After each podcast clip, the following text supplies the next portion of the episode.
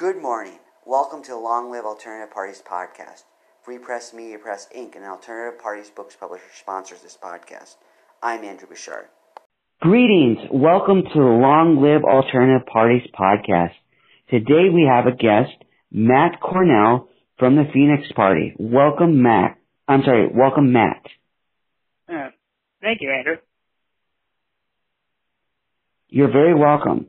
Let us get started by you kindly giving us an introduction to yourself, a brief biographical sketch. Well, I am a resident of Colorado, and uh, uh, I've been here for 11 years. Yes, and uh, I'll share with you my brief background as it pertains to this party. Hey, uh, I was originally a Republican in in politics, mostly because my family, particularly my mother, was Republican. And so I was sort of raised among that crowd. But as I got older and I delved deeper into my studies, you know, oh, questions began to come up. Oh, and uh, one, one quickly learns that uh, any given code does not give every answer.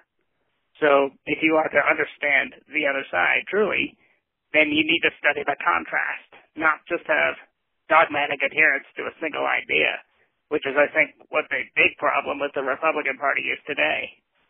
Hey, hey, and this was in, as even before, or what happened in the past few years. So, oh, even though I at first affiliated myself as Republican, I first voted for Barack Obama in 2008. You know, that's a that's a right protected by the First Amendment. And, so, oh, I, oh, over the years, my, my political ideals took a 180, and that was, as complete when I was introduced to online I'm Bernie Sanders, Hearst of Vermont. Uh, and I agree with a lot of his ideas. Yes, and so that's when my I and I fully settled into my political medium, and that is a progressive social democrat. And I vo- voted accordingly.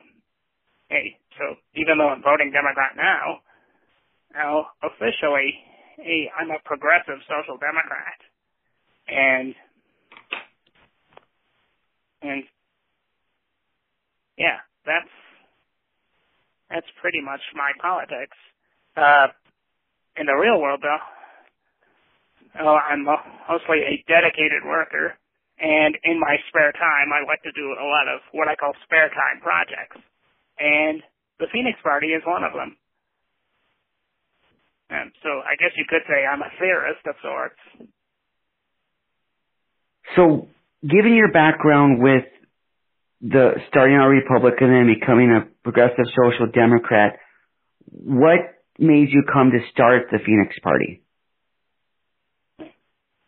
I've come to start it in as well. First off, I was inspired by by the uh, history of third parties in the United States.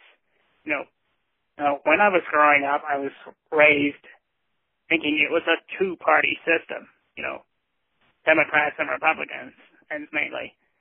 Hey, but actually, he, even though they're in the minority, third parties have been responsible for some of the biggest changes in this nation's history.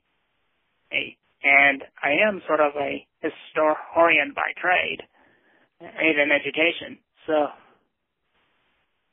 oh, that sort of inspired me to uh, make my own party, and that, and when I first started, and I figured I'd go center, the or centrist, sort of behaving like the tiebreaker anchor of the crowd. And uh, the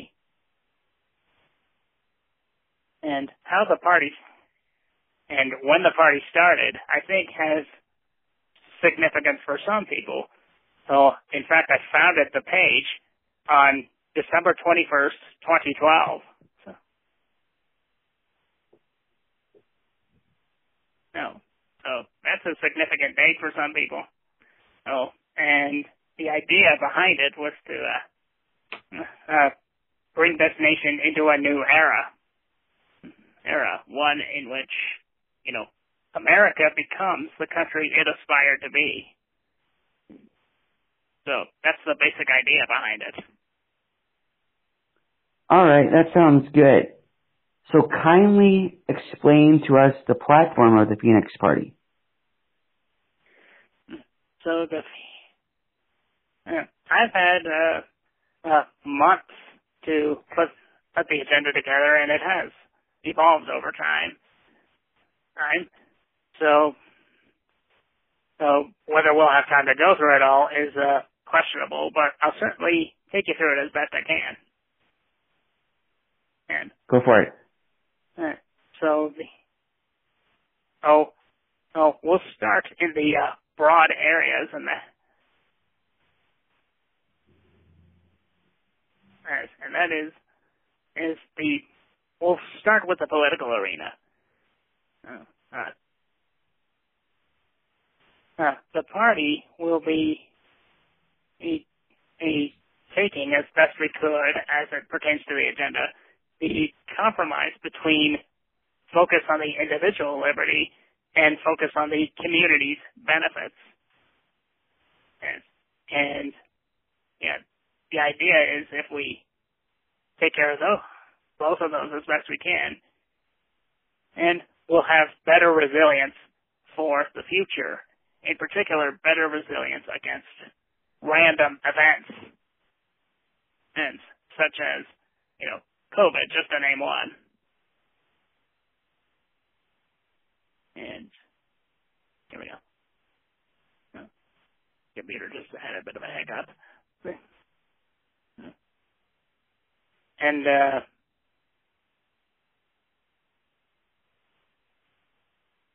uh, yeah, another thing, and we may push for, is a more streamlined system system, which could, would be adaptable oh, with fewer things to go wrong.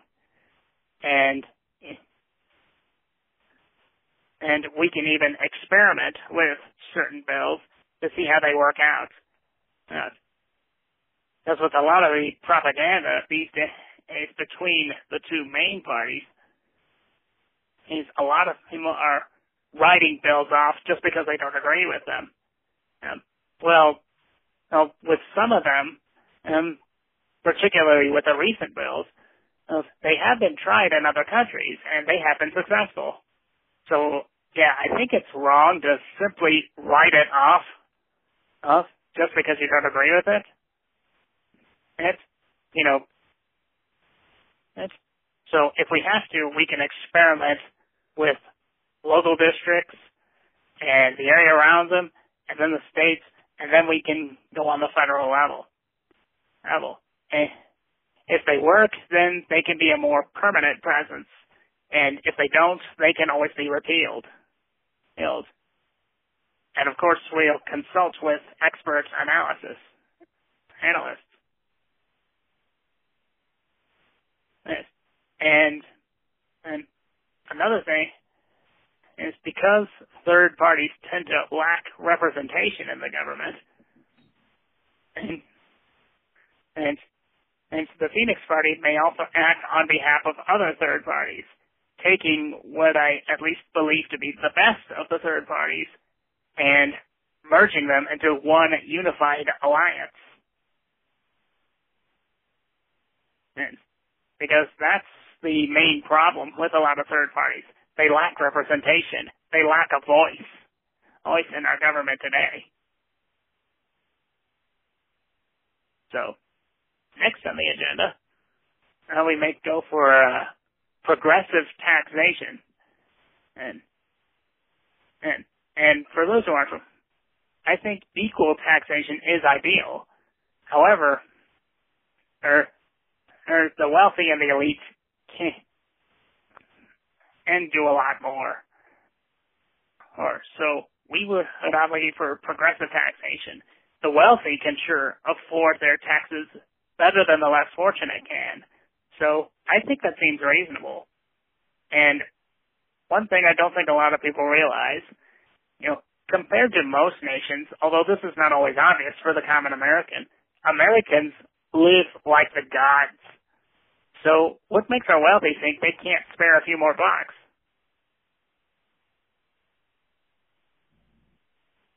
All right. So next up, and uh, uh well now, uh, ah, lost my train of thought there. Uh, we'll also push for a minimum wage that is livable. Oh, and that's that's a common problem with our time. And many of the companies, particularly the big ones, ones are pretty much set on doing starvation wages for the people. You know, they can feed themselves, but you know, they could have children, they could have families to provide for, or so they may have enough to feed themselves, or maybe pay the rent, but that's about it. It's, you know, you can't exactly retire on those wages.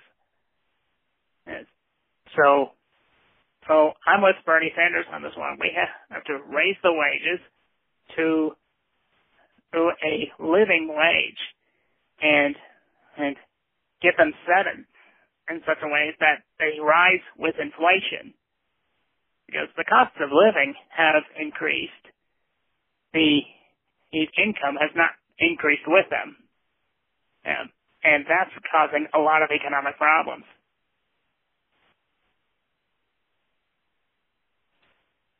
And the next thing we'll go for is the civil liberties. Basically everything that is listed in the Constitution. And and and human rights. Right?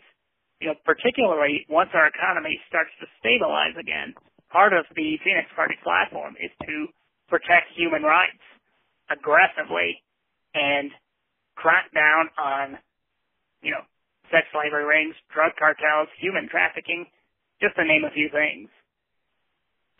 Things. And then we can, and with the consent of our neighbors, we'll crack down on human rights violators all over the planet. And with the help of our allies, our enforcement of those human rights will be global. Oh. And uh, with economics, there's a there's a certain amount of planning that goes into it, and that is to address the uh, uh, issues that are currently, a you know, you could say biting us, us, and that is climate change, it's just to name one thing thing. But but the uh, so so we might be in charge of the overall strategy, but the detail work that goes into it, the initiative really lies with the individual, individual, the companies. You know how they get there, it's up to them.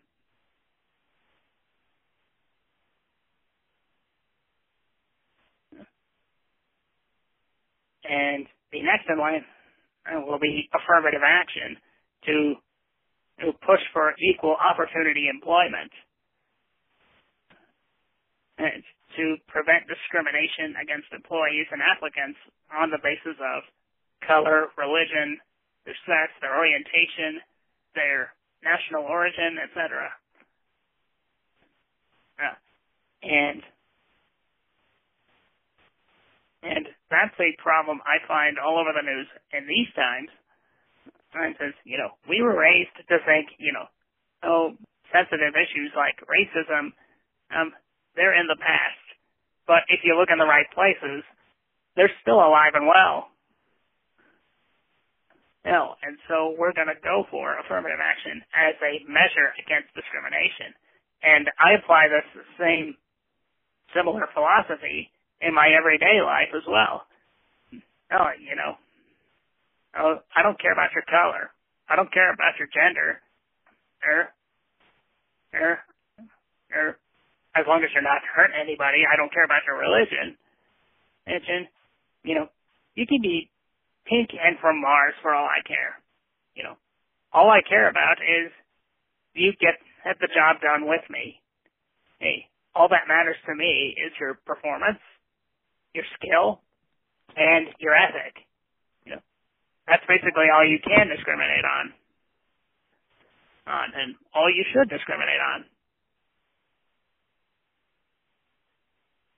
And we'll be going for a mixed economy. Economy. I mentioned the, as earlier, or, or the uh, planned economy for or carrying out our singular goal of great change from our party. Party. We, well, but uh, we'll still keep a market economy to keep the semblance of our nation's principles. And again, the reason for this compromise is better resilience against, against random events.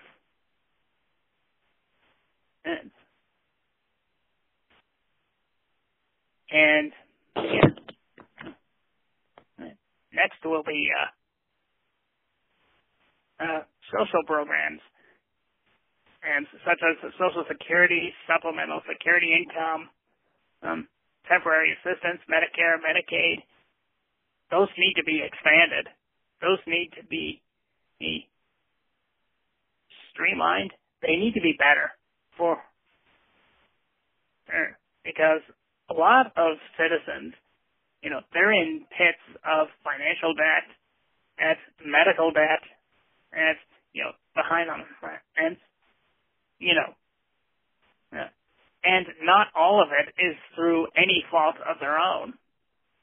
Um, they could have lost their job. They could have have fallen seriously ill and gone through major surgery A, out of a necessity need to live. If, but that takes a big chunk out of their savings. So, oh, what I would go for is Canada's model of healthcare. And, and you'll find this is a common theme throughout the Phoenix Party's agenda. Uh, I'm going to take, take ideas that worked elsewhere and apply it here. Here. Because if those countries are succeeding where we are failing, then maybe there's something we can learn from them. You know, Canada's healthcare system works Works. it costs much less per person, and yet it meets all the basic health needs covered, covered to the point that you can walk into the doctor's office for free for your basic needs, and you pay a lot less for anything major you need to go through. No. No. And next on the agenda is is we maintain separation and balance of power. Power. And that's one of the basic principles of our Constitution and we'll adapt as the times require. Higher. You know, particularly the separation of church and state, you know, when and the ideas of your religion start to intermingle with the government, and a lot of times what you'll find is those ideals are often twisted for their own ends. Ends. And you just look throughout history and we see oh, how often that worked out. Uh. And as I, have hinted at before, the Phoenix Party, party, if big enough, will are they obligated to take the best of the third parties and act together. Either. Or whether it's major change like the Phoenix Party is aiming for, or a single issue that we agree with, as then we could be allies. Nice.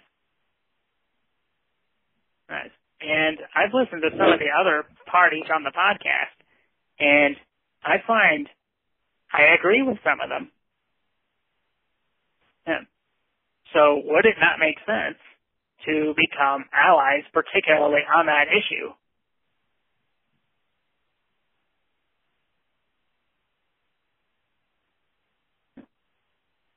So, yeah, that's pretty much the political agenda of the Phoenix Party. Thank you for giving us an overview of that. Mm-hmm. And, you know, that's just the first chapter. What's the second chapter? They're going through uh, economics. Okay, let's hear that. So I think a lot of what you'll find I mean, is on the economic agenda is is mega projects. You know, I sort of have a thing for that. That and that is to transform our economy. You know, to start with, if we have want to uh,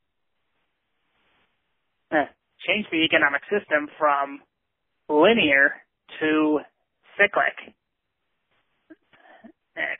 Like, uh, have you ever wondered where all of the stuff you buy comes from? Sure. Yeah. Uh, like, uh, give me an example of what you have. And it doesn't have to be anything fancy. How about margarine? Yeah. Margarine, okay. And that's like that, uh, what? Food that looks like butter? Or yes. like butter?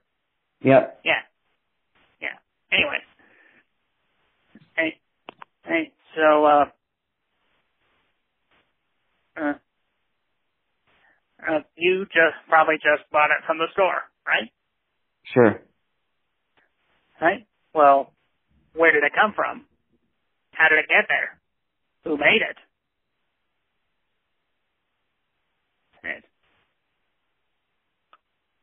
And as a customer, do you ever wonder about that? Sure. A lot of people, or at least some people, are interested in the supply chain to make sure the pro- product is ethical. So that is one thing I do think about. Yeah. hmm Yeah. And and I'm not sure a lot of people think about that. That's that's big. That's, you know, for the most part, you only see what's on the shelf. You only see what's shown on television. You only see what's on the billboard. Or Sorry. And that may not be the full story. Sorry. Sorry. And and I often and think about the products I buy. I and you know, I grew up sort of with an environmental consciousness. So I've taken steps to ensure that in the small town where I live, I can take take the recycling to the local plant. And and and to make sure that gets reused, that's not, you know, polluting our environment in some landfill somewhere. There. There. And also, oh, looking at at a lot of products that we use, is also want to go through, make sure there's no chemicals at the what some might call the extraction or gathering portion of the chain. And and and you look at at the pesticides used in farms, for example. Well, what we find is as a lot of those are well for one, they're they're killing off important pollinators. There's, you know, like bees and monarch butterflies, among others, I'm sure. And also, it's sending toxins throughout the line, and we're not even realizing that. And, and yet, these things are everywhere. There. There. So, oh, a certain amount of regulation and reform may be in order there to make sure or they're if they're used, they're used responsibly, and if there's a better alternative then we should go for it. You know, regardless of of many companies' bottom lines. And that I think is a big problem. Um, um, and it's actually shown up throughout history. Profit incentives tend to have a human cost. And I don't think a lot of us realize that.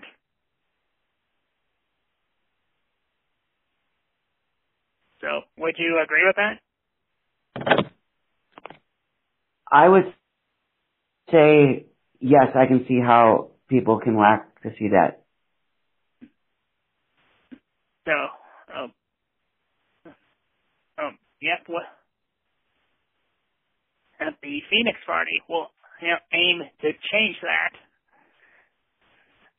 And, and you know, so if you are worried about the company's bottom line, then it's like, well, you need to change your game plan. You need to change your strategy because times are marching on, even if you're not.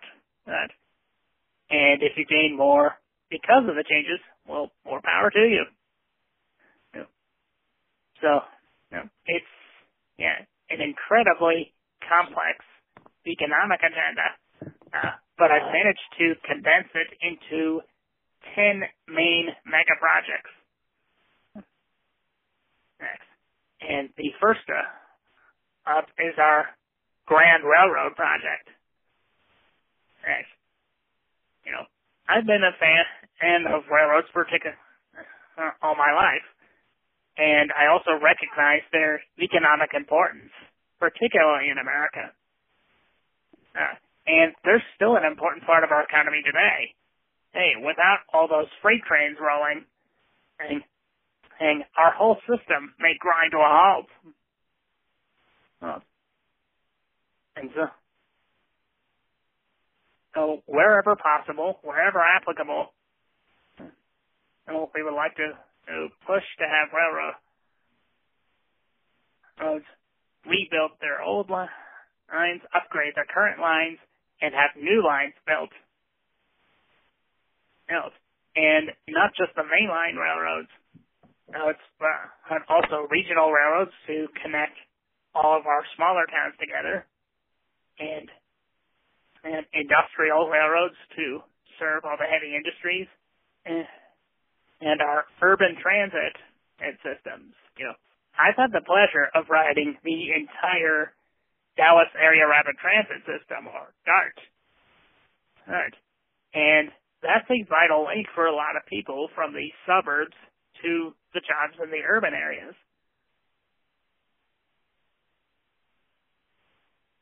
And next up, up is is one that I'm not sure a lot of people have thought about, and that is the Grand Aqueduct Project. Right. And that is to uh, uh, help cut down our, our CO2 in the atmosphere. And the idea behind it is, is you take water from areas with, that have too much water and get them over to areas in the west with too little water. So, so these aren't just your city aqueducts. That's, these are truly transcontinental cross-country aqueducts. And it doesn't take a huge leap of technology. Hey, it's already present, and we just have to repurpose it. And with the design I have in mind, and you don't need power stations, and you just need a combination of tanks and a certain amount of hills. Hills. So it just takes gravity and pressure. And to get that water, or at first, first we can, use levees based on a design in China, which is actually quite ingenious. Uh, that levee uses two channels, a deep but narrow one and a wide but shallow one. And with that simple concept, it's seasonally self-regulating. Meaning, the more water that's in the river, the more that the levee will take out. Now, the less that's water that's in the river, the more it can go into the main river. And we can use our huge tank tanks in order to store surplus uh, for, you know, what one might call dry times. And the icing on the cake is we can use tall still towers, which using the sun, um, could boil salt water into fresh water.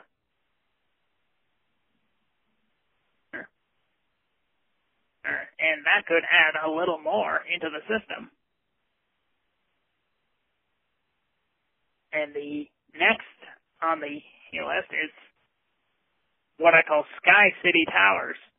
And and that's based based on a design from uh, and a concept from Tokyo that's currently in the works. And it's, that is is basically a really big skyscraper, paper, and on a much bigger scale. Yeah. Yeah. And the idea behind that is to, to, to get people in the cities concentrated in a relatively small area, and that would reduce the urban heat heat island effect. And there's a whole host of other possibilities too, too, too, which ties into the next project, and that's our Grand Power project. And I'm not just talking in terms of electrical power, but also fuel, know, particularly for our vehicles uh, we can take human waste and via methods that are already present, transform the methane that comes from our waste and our trash ash through decomposition and transform that into synthetic fuels. Fuels. And, you know, we add to that that renewable energy, you know, solar, wind, geothermal, thermal, pretty much any renewable resource you can think of. And we're not just relying on one, but combining them all together. And one of the most recent additions is is a type of heat engine that I don't think a lot of people have heard of, and that is a Stirling engine. And and those basically run off temperature difference. And they're seeing a comeback in recent years because it's amazingly efficient. And so that may be implemented in our project as well. And one source, source of fuel which ties into the synthetic fuel so that, that I mentioned is what I might call landfill mining. Mining.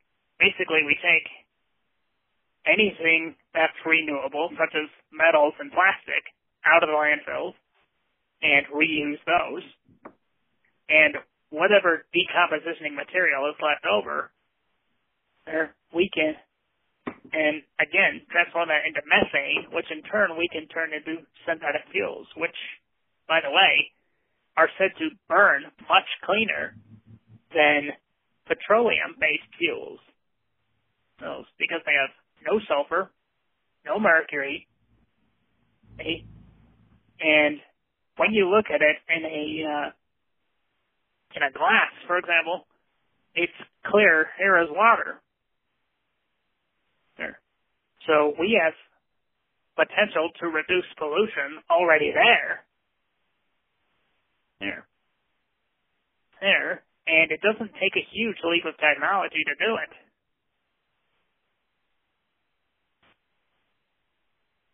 And so, number five on the list is uh, the uh, Great Fertilizer Project. And the idea with this is to uh, help farmers produce more, and we can and also help reduce our carbon footprint and that way too.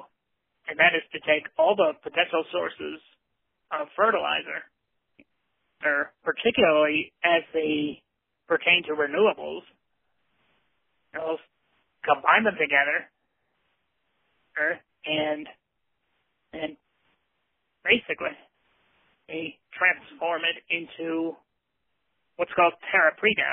That's Portuguese. That means black earth.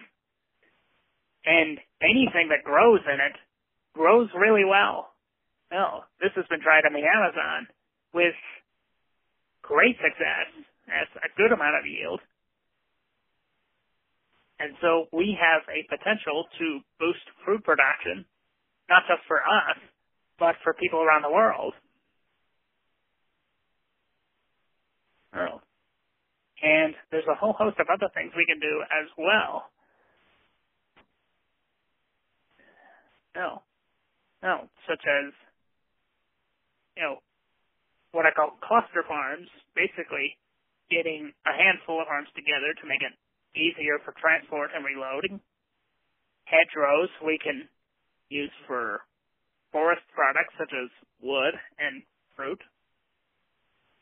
Note. And and get uh, hives for bees, bees, roosts for bats, nests for birds, you know, and try to transform it into what one might consider a more ecologically balanced system. Yeah. And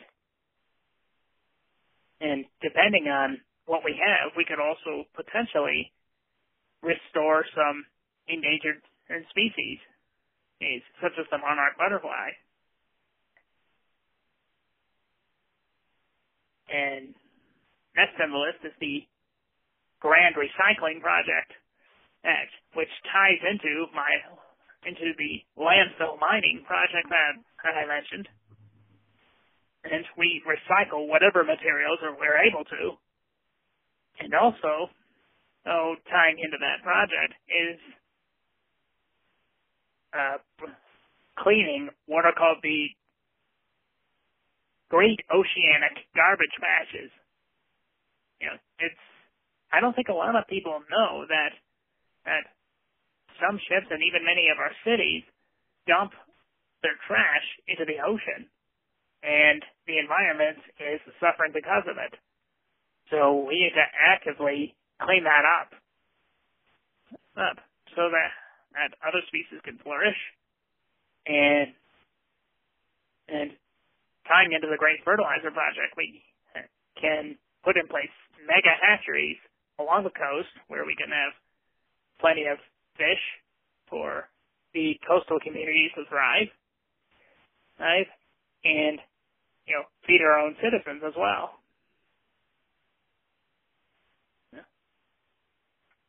And Another project on the list is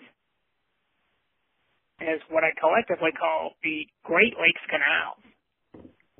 Now, now basically, we're taking saying some canals that are already present, such as the St. Lawrence, Erie, and a relatively unknown canal that goes from Chicago to the Mississippi River, and upgrade those such that the Great Lakes can also facilitate trade with the outside world.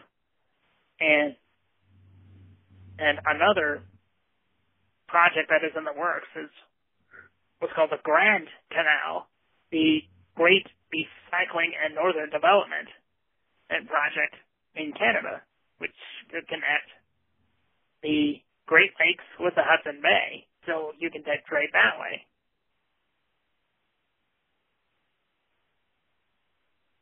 And the next one uh, is what I like to call the American Venice Project. And that is is basically a rebuilding of New Orleans, turning it into the American Venice.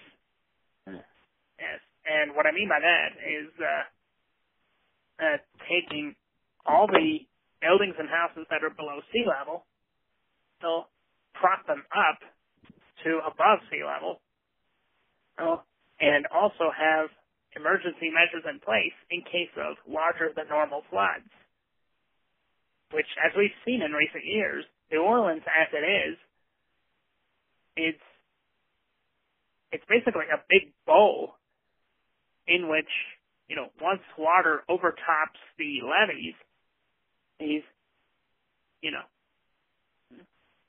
the the floods, you know, once they happen, you can't stop them. And what's worse, the levees hold the water that comes in. In. So, as it is, it's not a sustainable city. So the American Venice Project aims to change that with New Orleans having the first priority and and if other coastal cities want to jump on board with that, well, then we can do that. We should do that.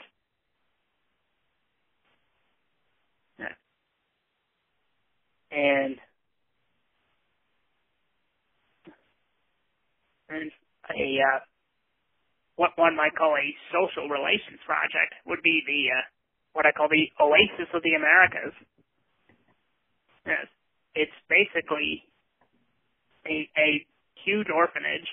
It's a huge refugee camp, an outcast asylum, a safe house, and a sanctuary city.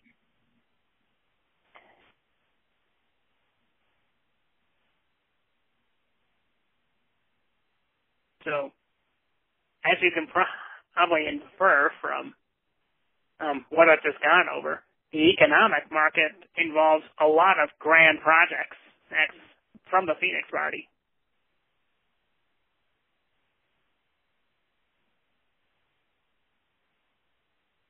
And there are certainly a, lot of issues today in which we have to be bold because we're put in a situation that human civilization has not faced before.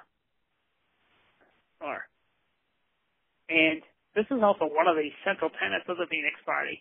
We want action. We want initiative. Because as a, I'm sure a fair number of parties have pointed out on your podcast, as the system as it's set up right now, you know, if neither side budges, what results? There's no progress. As, you know, they're basically spending more time pointing fingers than and taking the actions that people demand. So, would that be an accurate assessment? Yes, I believe a lot of alternative party people would agree with that. Yeah. So there's potentially another thing we can ally ourselves on, on as far as you know taking action and if there should be discussion, if there should be debate, it should be productive. Yes. Otherwise, you know, there's no point. You know. Oh, you know, our arguments are basically falling on deaf ears. Yes, and if you've got no chance to change their mind, then there's really no point. Right, we'll just move on without them.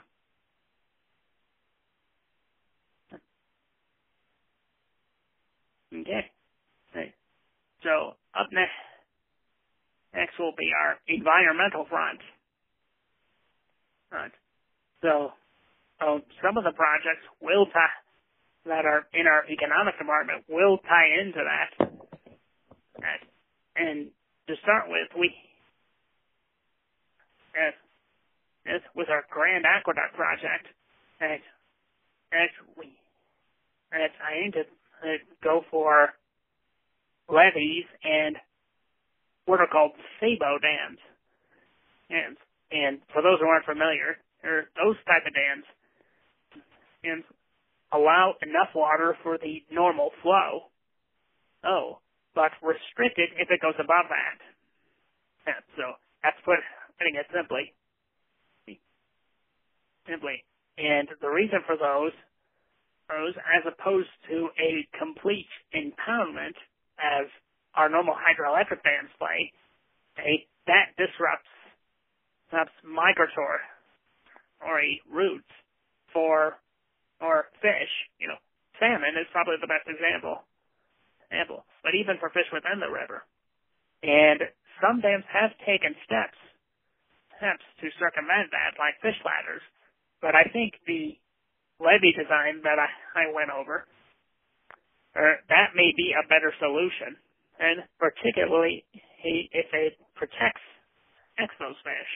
And in that way, fisheries become more productive within the country, country as well as along the coast. Huh. And with wildfires, which I think we're hearing a lot more of, particularly in California these days, is, you know, is like clearly the system we have is, or at least some of the system we have is not working. And therefore we need to change our game plan. And what I've, I've learned in my studies of the environment over the years is, is a couple of things could work. Even though one of them sounds counterintuitive. If one is forest thinning. So that's the potential for loggers.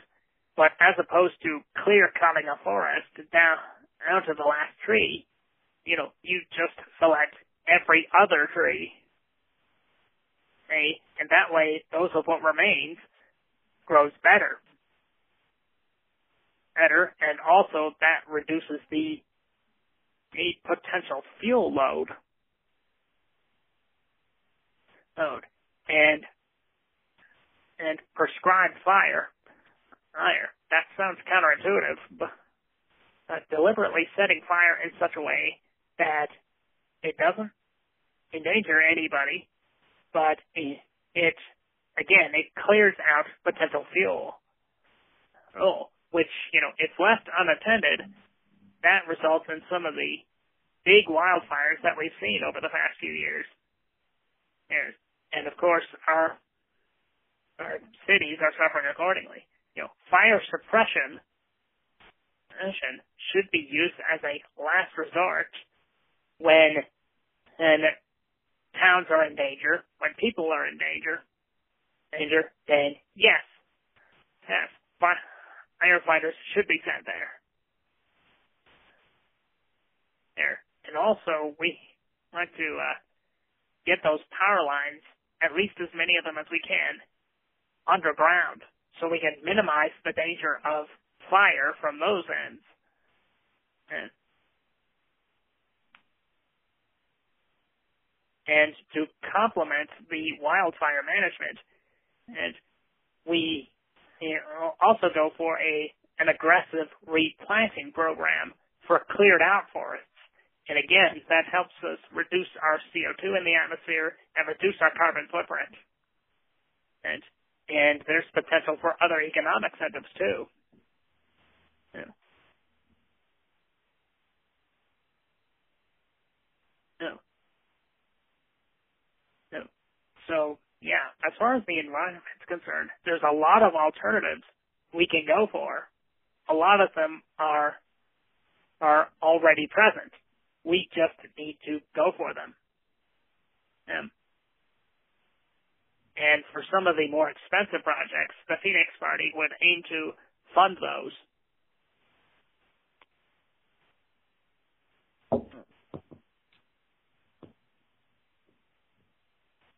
So for a lot of these, it doesn't take a huge leap of technology to do it.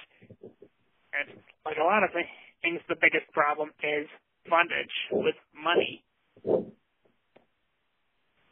See? And going back to our political and economic chapters, there's there's a lot of people mention, and you know, of the federal budget, in particular our military spending. You know, that's a lot of money that could otherwise go into uh, uh, social welfare programs.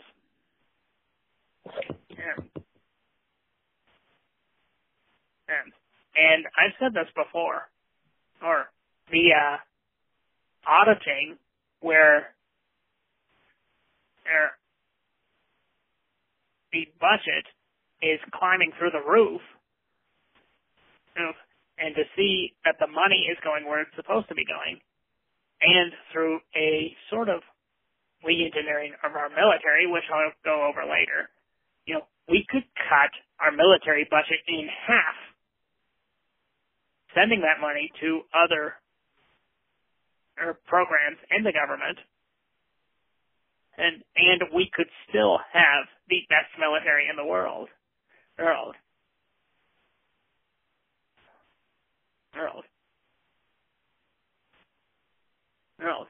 And yeah, we could use some of that money to fund a lot of these projects. Uh, uh, and going back to the progressive taxation, uh, uh, um, how much do you think the rich, the ultra rich, have stowed away somewhere? I've heard a lot about this, so I would say trillions. Yes, yes. There is said to be thirty-two trillion dollars, trillion, in tax havens all over the world. World. I mean, could you imagine what we could get done with all that money? Honey? Hey, hey, could you imagine the projects, the problems we could solve with all that? You know, it almost defies comprehension. Yeah. Yeah. And I think think that would come to a different way of perceiving money. Like, some people think of money like it should be gold. Like something you should seek. Something you should stow. Well, the problem with that is it's not going anywhere. There. Like, uh, uh, as an example, here's an intellectual exercise. Do you have a dollar bill in your wallet? I have a couple in my wallet upstairs. Mm-hmm. Uh, how much is that bill worth? That depends what you mean as in worth. If you account for inflation, it, it probably very little. Mm-hmm. Uh, yeah. Yeah. Yeah. The uh, truth is, it's not worth even a penny unless you exchange it as such. Right. Right. So, so you could have a stack of hundreds, but unless you exchange it, it's practically worthless. Yes. So we got trillions of dollars. There's, there's sitting in accounts all over the world that could potentially solve many of our problems. Um, and yet it's being held by private hands who would not even consider giving it up. Uh, uh, so I tend to think of money as more as water. Or that may sound a bit uh, mundane, but if you look at what happens with water, you know, you hold it in a pool, what happens? I'm sorry, if you look at water, then what? Hmm. You know, you hold it in a pool, oh, oh, or you dam it in a lake, what happens? It flows? Uh, uh, it stagnates. It, it becomes okay. diseased. It, whereas if you have it flowing, thing like you have in most lakes, or or especially a lot of rivers, catching oxygen, transporting nutrients, everything around it flourishes. Yes. So in a similar vein, hey, I mean, you know, the the money it should not not always be how much you have, but rather how much is in circulation. And and and best analogy I guess is the Great Depression as opposed to the post-war boom. Boom. Boom. You know, the more money is in circulation, the more income you have, the more likely you are to spend it, the more likely businesses will flourish accordingly. Accordingly. Hey. Oh, I'm sorry. I'm sorry. So is the money part part of your economic plan, or do you have a separate monetary aspect of the party? Hey, there is a certain monetary aspect, but that's just a broad idea. Okay. Yeah, uh, that I'm putting forth. There. There. There. So, so that, I think, covers most of the environmental front. Ah, well, uh, another potential avenue we can use it is is research and expeditions, and to to look for our potential resources, and also to complete our knowledge of the world, world, and in particular man's effects on it.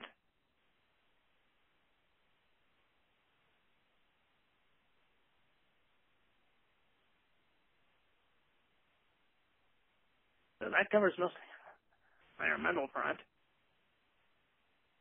That's so moving on to social matters. There's I'm all about coexistence. And and you know, I was raised a Christian and I'll share with you, you know, uh, you know my favorite scripture, Esther, which permeates, my attitude towards social matters. That is, is the Beatitudes. Is, you know, blessed are the poor in spirit, for theirs is the kingdom of heaven. Blessed are those who mourn, for they will be comforted. Blessed are the meek, for they will inherit the earth. Blessed are those who hunger and thirst for righteousness, for they will be filled. Blessed are the merciful, for they will be shown mercy. Blessed are the pure in heart, for they will see God. Blessed are the peacemakers, for they will be called sons of God. Blessed are those who are persecuted because of righteousness, for theirs is the kingdom of heaven. Blessed are you when people insult you, persecute you, or falsely say all kinds of evil against you because of me. And that is the backbone of my personal belief of blessing no matter what you're made of. Oh. Oh. I have the fortune to be open-minded, as are a lot of my friends. And as it, it stands, and as I pointed out before, I don't care what your faith is, as long as you're not hurting anybody, anybody because of it. And, and as it is, you know, I just don't understand all these hate groups. I don't support their cause. Because, and what's more, you know, anger, however understandable or justifiable it is, it doesn't get to the core of the problem. Um, um, um, so, so, yeah, hope we're hoping to unify people of many different faiths for a common purpose. You know, um, I think of that as a right protected by the First Amendment. And and you know, it protects your freedom of speech and re- freedom of religion.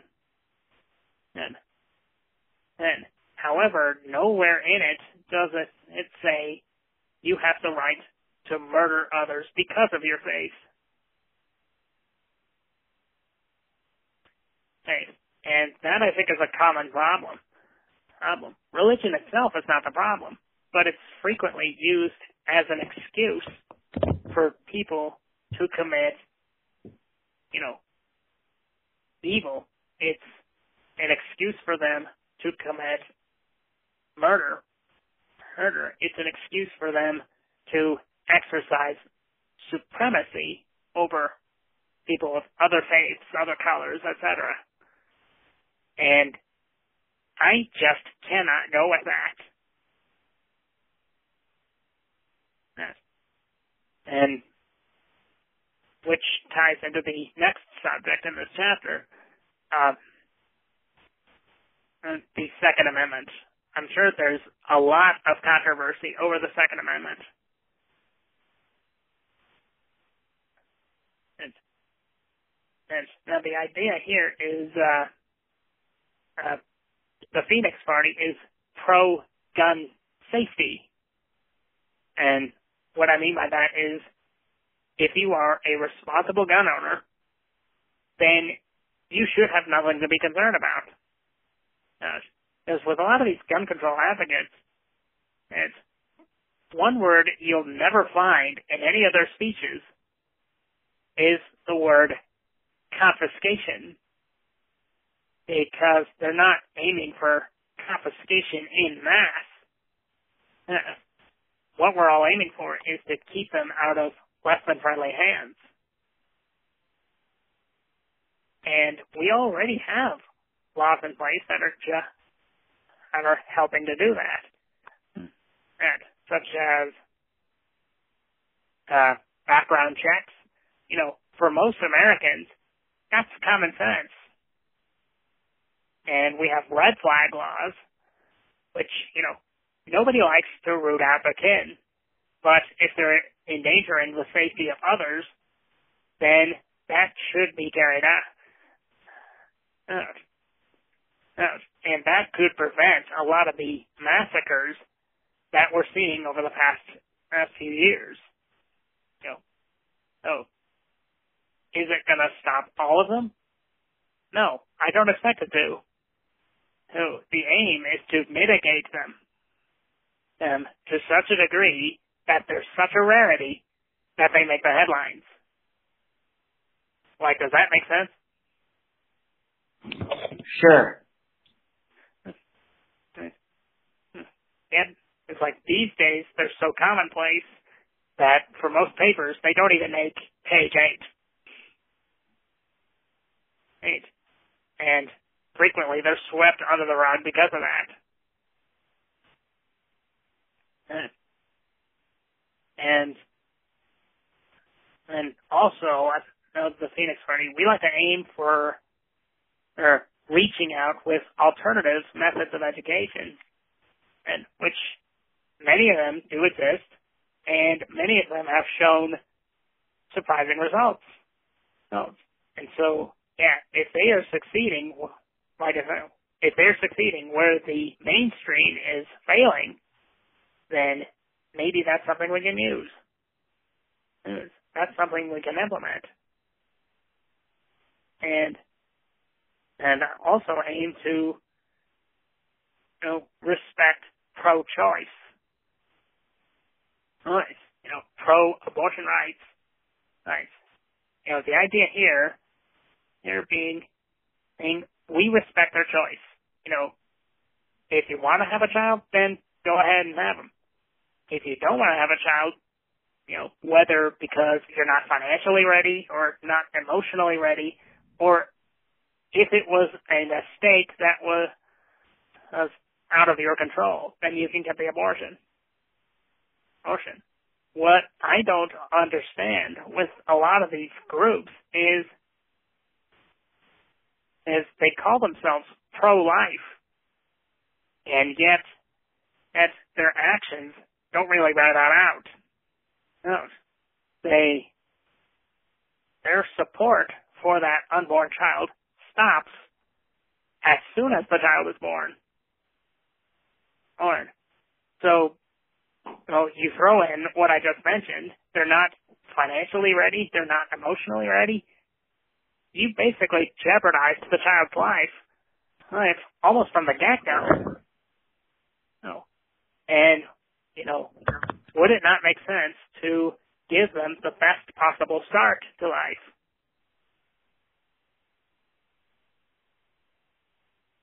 Right. In the background, uh, we recognize that right. We recognize the right to same-sex marriage.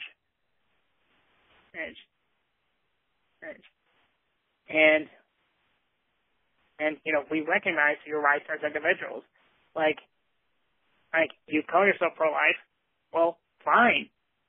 But why force it, force your decision on everyone else? You know, simply because this is the truth. Everybody's different. Different. Not everybody is in the same situation.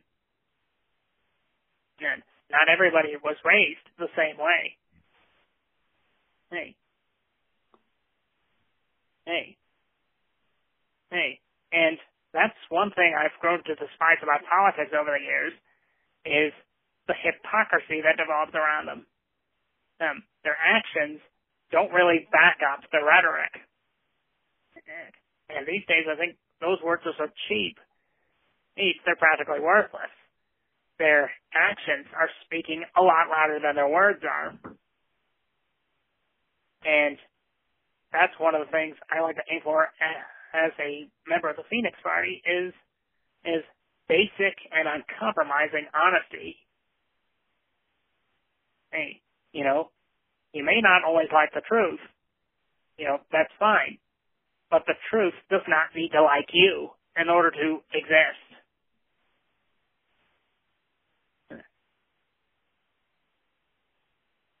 So, that pretty much that covers most of the social front. And I mentioned and and reviving our military very earlier, and and and part of it is you know auditing the military budget. Budget. Much of what causes our military budget to be so huge is what one might call overbloated costs. Uh, uh, so an audit of all the budget might help. Help in that regard. And and also aim for what I might call more cost effective military. Like I'm sure we we've heard of the F twenty two and the B two and all those awesome weapons that we have in our arsenal. Oh. Well, um, I think the big one currently is the F-35. Right. And, uh, uh, have you looked at how much each of those costs? In the billions for sure. Um, yeah, the whole project is billions. The F-22 costs a mind-blowing $150 million per plane. I mean, so, um, in some ideal world in which there are no other spending priorities, you know, we could buy a lot of those on pure aesthetic grounds. They're of art. Art, you know, they look cool. The technology behind them is awesome. And advancing technology means a lot of exciting things. But it's like in the real world in which we have weapons and vehicles that are good enough, enough and with lack of a major conflict to fight, why are we wasting money, piles of money, on these projects when we could have used that same money for more, newer, and better versions of what we already have. Yeah. And like I said before, there's lots of other things we can use for that money. Hey. And, you know, cheaper alternatives already exist. It's like, like the one I like to point to is the uh, F5. Uh, the Freedom Fighter. There, or even, and the more advanced fighter jet that came after it, and that is the F-16. Okay.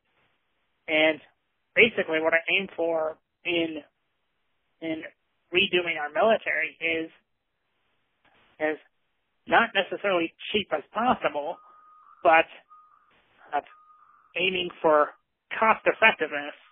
You know, you get the most bang for your buck out of it. And another problem with a lot of these newer jets is you can't afford a lot of them. And they represent such an investment of resources in production, in maintenance, that if you use them, you can't necessarily afford to lose them.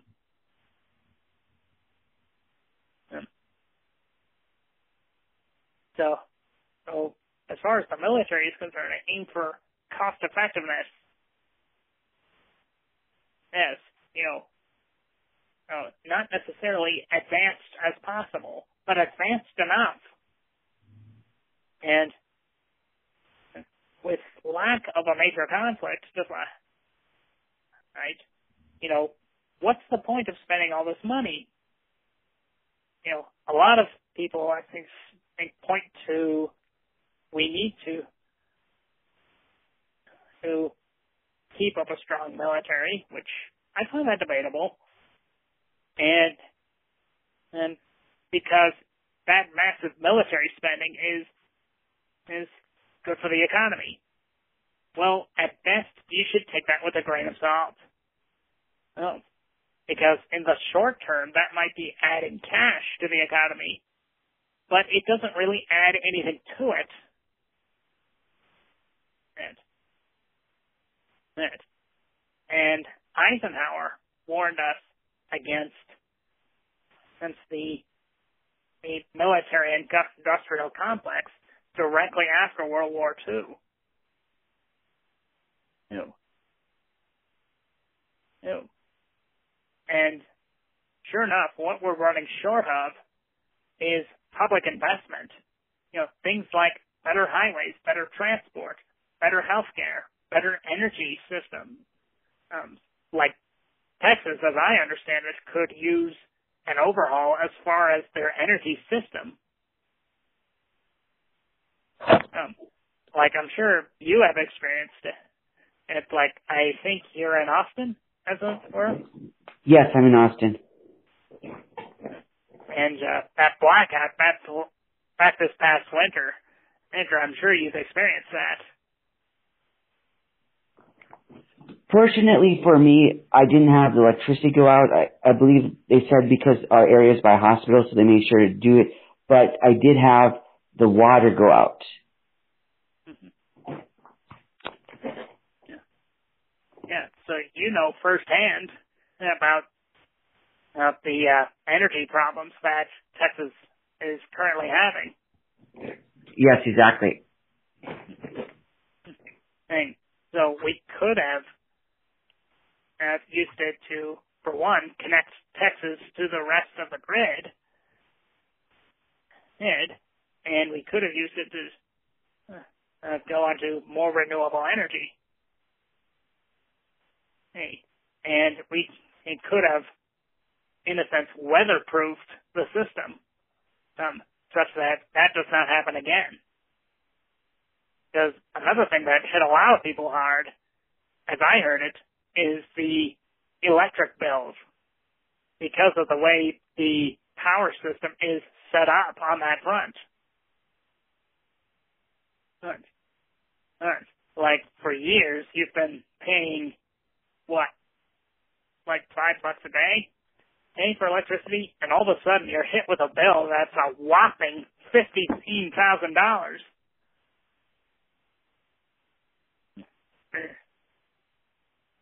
There's, you know, like I said, we could have used that money to weatherproof the system, and yet that's going back to the lack of action on the part of our government.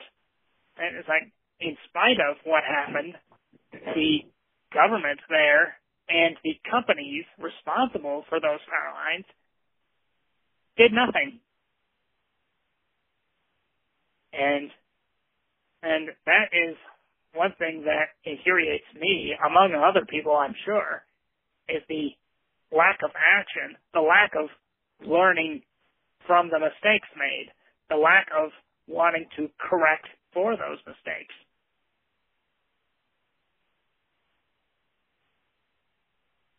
You know, which brings me into to one of my last chapters, and that is our foreign policy.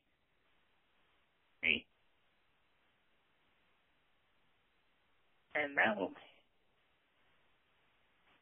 a we a Phoenix Party will recommit to uh,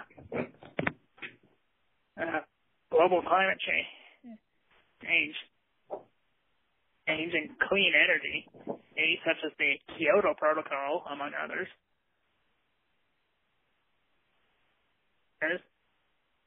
And one of the issues I find with America as far as its foreign policy is is that we seem to be creating conflicts, for lack of a better term, um, in the name of spreading democracy. Hey, but that's at best that's a paradox. That's, because we seem to be throughout the decades following World War II promoting democracy through non-democratic means which would that make any sense to you? No, it sounds like a contradiction. Um, yeah, total contradiction. And that's sending mixed messages to the countries in which we involve ourselves. And that promotes, promotes dictatorships accordingly. It has a tendency to promote dictatorships. And because they're not really winning through elections. They're winning through coups. They're winning through armed struggle. So, you know, they're winning by anything but democratic means. Means. And so we have to change our game plan on that front. That's, because, yes, with this paradoxical stance, we're taking. And that tends to create more problems than it's solving. And the world is suffering accordingly. Hey, so, so we need to spread that message through different means, more peaceful means, more democratic means. And indeed, one of the ways we can do that is through a compromise of free and fair trade, which is a, another thing I like in for in the Phoenix Party. Hey, hey, you know, both free trade and fair trade have their merits. Merits. Merits. Both seek to help our producers gain access to the global market and improve wages. So perhaps we could use the best of both worlds.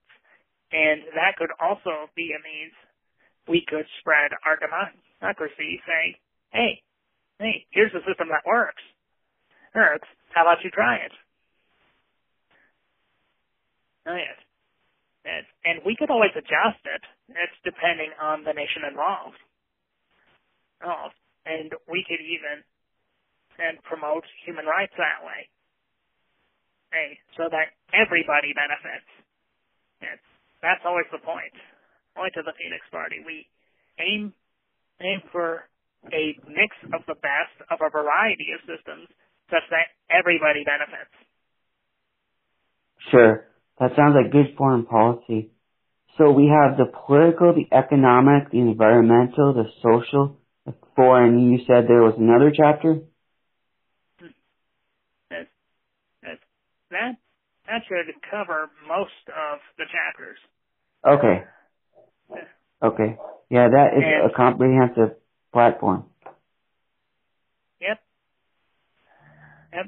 And of course, I've had had a lot of time to put it together and uh, a lot of time to research a bunch of different things. And of course, it has uh, changed, changed gradually over the years as I continue to learn more about the world around me and the effects policy has. Has. But sure. that, That makes the, uh, sense. You get wiser. Uh, but that is the uh, basics of it right there. Okay. Where can our audience find this, your platform? At the current moment, it's uh, just the Facebook page. Okay. So the platform is at the Facebook page? More or less, I've gradually, over a period of months and years, uh, presented my stances. Uh, some of them are out of date at this point, but uh, most of it has not changed. Okay. Okay. So the Facebook page. I have uh, uh, uh, come up uh, even with a, a bunch of things pertaining to the party, such as, you know, the symbol of the phoenix. Phoenix. I'm sure some people are curious about that. yes. That, that I chose the phoenix because it's a symbol of rebirth and renewal for immortality. You know, going back to its birth date and and the fact that I wanted to get a new era out of it, and and you know the phoenix X X is a mythical bird for those who aren't familiar that may go down in flames, but from the ashes it emerges renewed and stronger than ever. And through that cycle of rebirth, it achieves immortality. And that's the reason I chose the phoenix as a symbol for the party. Yes, that makes sense. I was, I was wondering about that, how you decided to choose the Phoenix Party symbol, and that's a good symbol to choose that has a lot of significance, a lot of metaphorical significance. And basically renewing the nation to bring it into a new era. And through that, the nation can achieve immortality. Yes, let's hope that happens. I certainly hope so. So, and also, oh, oh, going along with that, and I, I came up with this uh, maxim or motto for the party. Right? What's that? And that is Surgimus pro orbis. That's Latin. It means we rise for the world. Oh. And that's based on uh, what I got off of Google Translate. You know, any expert in Latin could feel free to correct me on it if they want to. But, but in my opinion, it makes the most sense, you know. And that's basically what we strive for. We rise for the world. Yes. So you want to ascend and bring the world up with you, huh? Yep. Yep. Sounds, Once we rise, good. you know, we rise together. Sounds good. So how can our audience support your party? Well, you could start by uh, going to the Facebook page, page, and you know, hiking us on Facebook. Uh, that's uh, basically all I have at the moment. Okay. Because you know my resources are not limitless, but if there's enough support, then maybe, and if there's enough expertise backing me up, then maybe we could even and put all those ideas onto an official site, Sure. which, you know, I don't have at the moment. But if anybody has any expertise on the subject, then, then feel free to join the party and feel free to chip in. All right. So, so contact you at the Facebook page then, huh? Yep. And All right. that, for now, will be enough to start with. And All right. That, yeah, that's a who good knows start. where we'll go from there. Sure.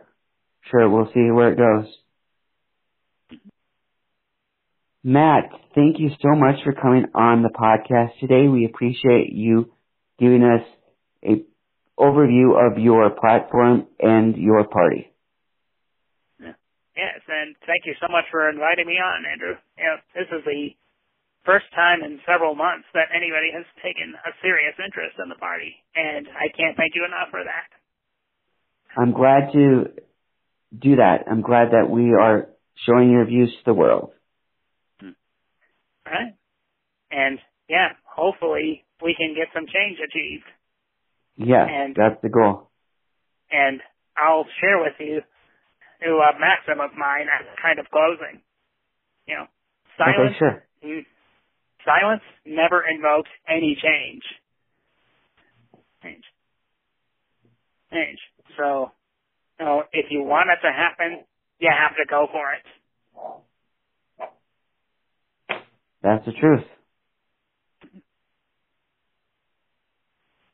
So, yeah, that should pretty much cover the basics of it. Excellent. We thank you again and all the best to you and your party. Thank you, Andrew. And Take care. keep doing what you're doing. You do as well. All right? Thank you very much. Bye now.